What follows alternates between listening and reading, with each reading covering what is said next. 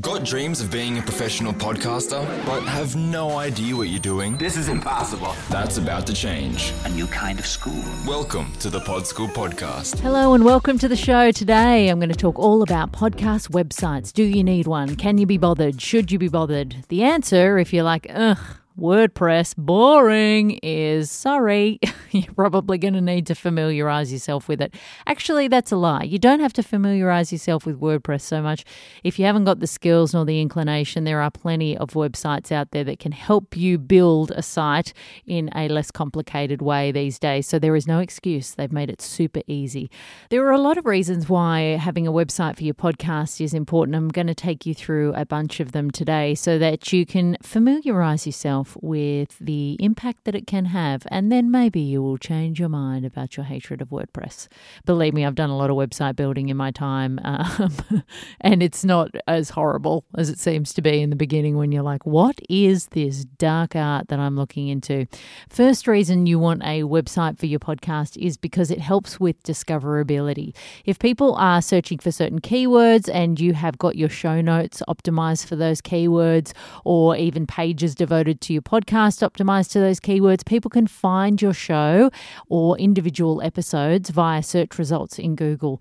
So it's very important that you have a website that has some rich information in the show notes for each episode because not only can it help your show be discovered currently, but if you've got a whole archive of episodes, if you've been rolling these things out for years and you've got hundreds of episodes, it's very rare that somebody's going to scroll all the way down in your podcast app. But an old episode from two years ago could easily pop up at the top of a Google search if somebody was searching for that specific keyword that that post was optimized for. So it can be a great opportunity for your show to be found not only currently but also past episodes, which helps keep older content alive. And it's also a good reason to keep your website show notes updated if at all possible. Obviously, if it is content that exists in the moment, there's no need to update it. You don't need to do that.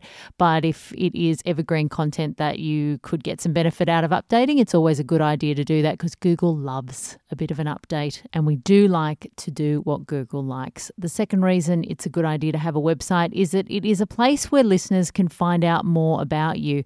Building a relationship with your listeners when you are potentially never going to meet any of them, maybe you might do if you do live events at one point in time or if they bump you in the street. But for the most part, we're building an online relationship with our audience and it's a really good idea for them to get a sense of the depth and breadth of what you do and who you are and what your experience has been and what other shows you do. So, a website can be a great hub for that kind of thing, and it can be a way that an audience can feel like they get to know you a little bit better. So, if you have other shows in your repertoire, not just the one that somebody's listened to, if they come to your website, it's a great way to showcase some of those other shows. If you have a paid offering or a course or something else that you offer that's part of your business, then it's a great opportunity to showcase that as well. And of course, an about page that gives the listener a bit more context about who you are, where you came from, what happened, how you ended up doing this show that they love so much. That can all be a great way to just make them feel like they know you a little bit better, which is really important when you are trying to turn people from just listeners into fans. And a step on from that is that a website can be a way that helps you communicate with those people. So not only is it a place for them to come and find out more about you and get a sense of who you are, but also it's a way for them to get in contact. So you can link to all of your social media profiles there. You can have a contact page so people can email you directly. If people like your show, they are going to want to email you directly. They're going to want to tell you about that. Sometimes they might not like your show and they might want to tell you about that too, but that is just part of the course. You just got to deal with the good and the bad. You can also potentially get them to join an email list and send them a newsletter, which can be a really nice way to connect with them and continue the conversation outside of just the release of your individual episodes. So, communication is really important, and your website can also provide a bit of a hub for that so that you can keep in contact with the people who enjoy your show. Next up, a website provides a universal link for you and your listeners to share when they're promoting your podcast. So, I've got another episode of this podcast that explains about universal links and gives you a few examples of how you can create them.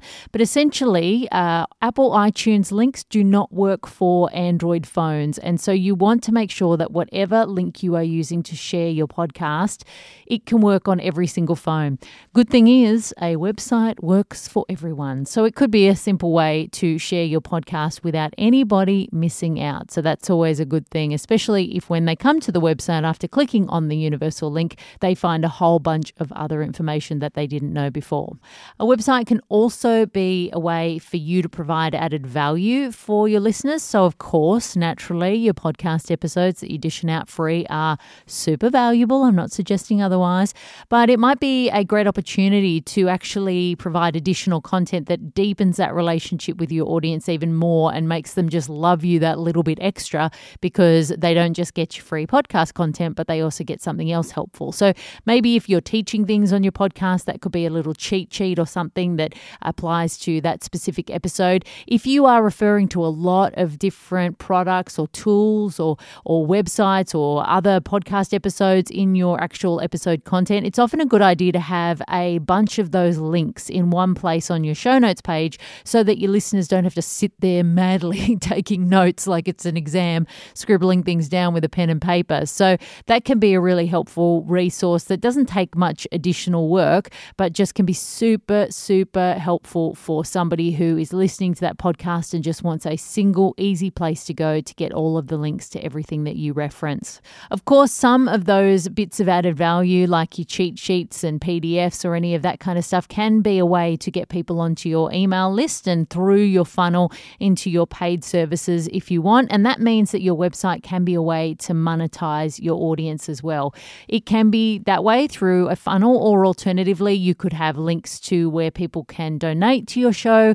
You could sell merchandise for your show on your website, or you could also have affiliate links on your website as well. So if there are products or services that you recommend that you have an affiliate relationship with, you could earn a little commission on those as well. So it provides an opportunity to turn your podcast into a business by bringing people to your website.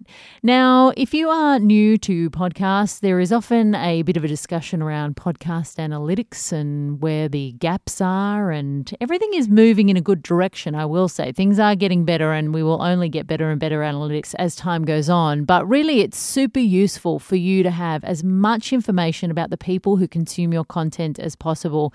You can get part of that from your podcast analytics, but you can also get that from Google Analytics if you have a website. So that can provide some really helpful information about how people are finding you, what pages of your website they are looking at, how long they're sticking around for. And that can help you to make some decisions about how you can improve and optimize your content. And then you can kind of watch that over time and see how those improvements are working. And it just helps you get a more well rounded idea of the people that are coming to you, whether it's via their ears or their eyes.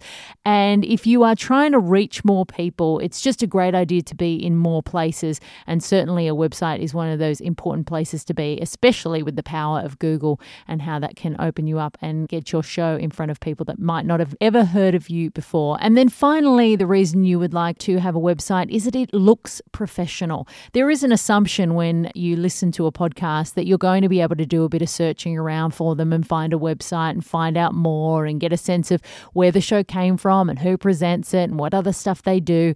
And if you can't find a website for a podcast, it does feel a little bit like maybe this isn't going to be around for a while. There is a sense of professionalism to having a hub to your website uh, where you can kind of control the brand and you can communicate with your audience, and it just makes it feel a bit like you've got a shop front. You know, like you've put the time and the effort into putting the bricks and mortar together, the online bricks and mortar, and setting up something that says, I'm going to be here for a while. So this is a show that, you know, I'd love you to commit to because I've committed to it as well. So it just looks really professional. And I just want to wrap up with a bit of a pro tip. So a lot of people will ask me about buying a domain for their podcast. I always buy domains for my podcasts. Often when I'm thinking about names for the show, I will change my mind about the name of the show if I can't get the domain.